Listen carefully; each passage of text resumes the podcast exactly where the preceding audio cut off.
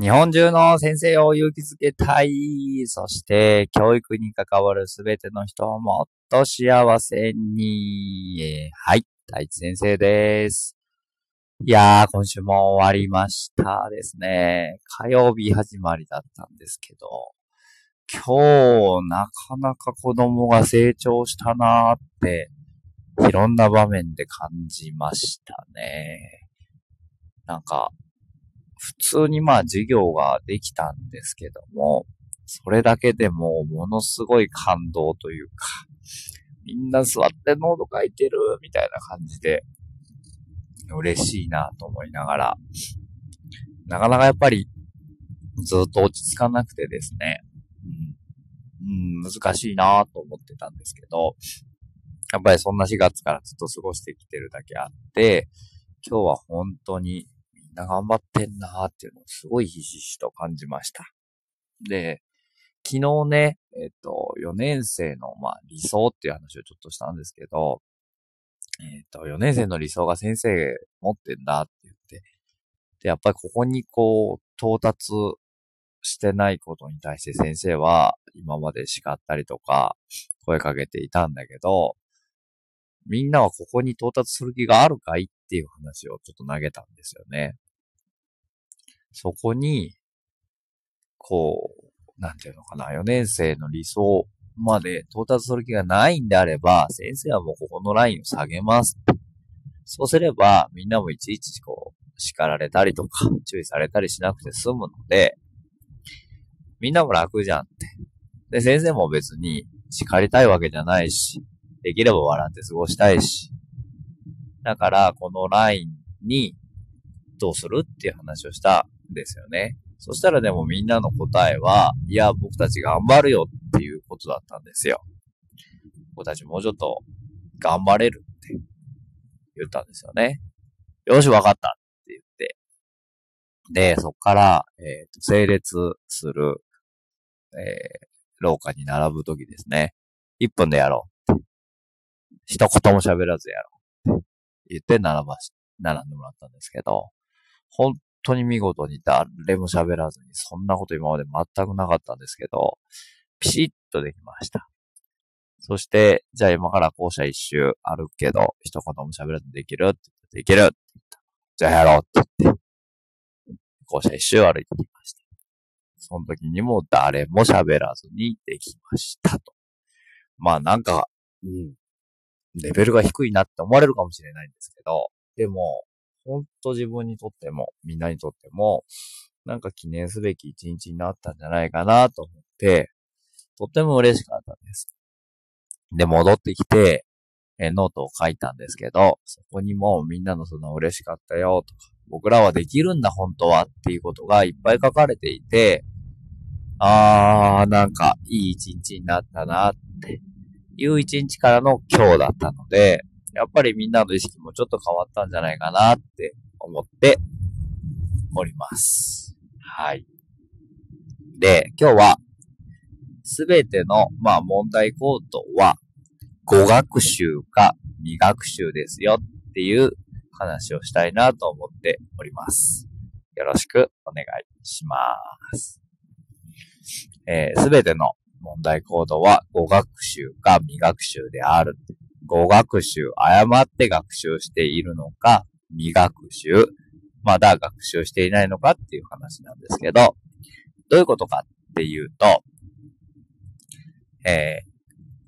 ー、例えば、さっきのね、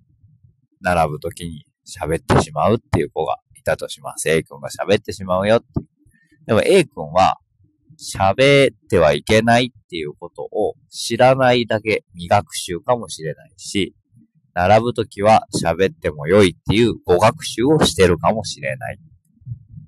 だからそこは違うよ。そこは喋らないよっていうことを伝えてあげるってことが、伝えてあげることで変わるかもしれないってことですよね。語学習か未学習。そこにじゃあ自分はどうアプローチしていくんだろうって考えていけると、ちょっとこう楽になるんじゃないかなと思っています。他にも、例えば、教室移動の時にギャーギャーギャーギャー大きい声で喋ってしまう子がいます。B 君としましょう。B 君も、教室移動の時に喋ってはいけないということを分かっていない未学習の状態かもしれないし、喋ってもいいって語学習しているのかもしれない。だから、そこをどういうふうに語学習と未学習を変えていけるのかっていうのが先生の仕事なんじゃないかなと思います。で、よく僕らは、こう厳しく、静かにしろとか言ってしまいがちなんですけど、果たしてそれで、彼らの行動は変わるんでしょうかきっと、静かにしろって怒鳴られれば、その場は静かにできるかもしれない。けれども、その語学習と未学習は、きっと治らないというか、伝わっていないので、なぜいけないのかとか、本当はどうしたらいいのかっていうことが伝わっていないと、やっぱりそれは変わっていかないと思うので、そこですよね。そこを、やっぱり、その場で叱るのではなく、後で読んで、冷静に目と目を見て話をしたりとか、ああいう時はどうしたらよかったって問いかけを使ったりとか、していくことが変わっていくきっかけになるんじゃないかなと思っています。えー、なんかね、先生の指示をパッと聞ける子がいい子かっていうと、そうばっかりじゃなくて、逆にあんまりこう指示ばっかりしてると、指示がないと動けない子だったりとか、どうしていいかわかんない子が育っているのかもしれない。だから、その騒いでしまう子、うる、喋ってしまう子っていうのは、指示は聞けないけれども、自分の考えで動くことができる子っていう捉え方もできるかもしれない。だったら、その子たちが力を発揮できる場所を作ってあげる。他の場所で活躍するところを作ってあげると、こと、そのね、もともと持っている素晴らしい力が活かされるかもしれない。いつもいつもね、えー、注意されてばっかりだと、やっぱり嫌な気持ちになってしまいますので、もう一つですね、そうやって目立つ子、よくね、例えば教師の中で注意されがちな子も、わがまま、じゃわがままなんですけど、逆に、こう、なんていうのかな、目立たないけれどわがままな子もいますよね。消極的わがままって言うんですけど、何にもしないとか、ノートをぼーっとして取らないとか。ね、そういう子にも注目して声をかけていかないと、やっぱり良くないなって思うんですよね。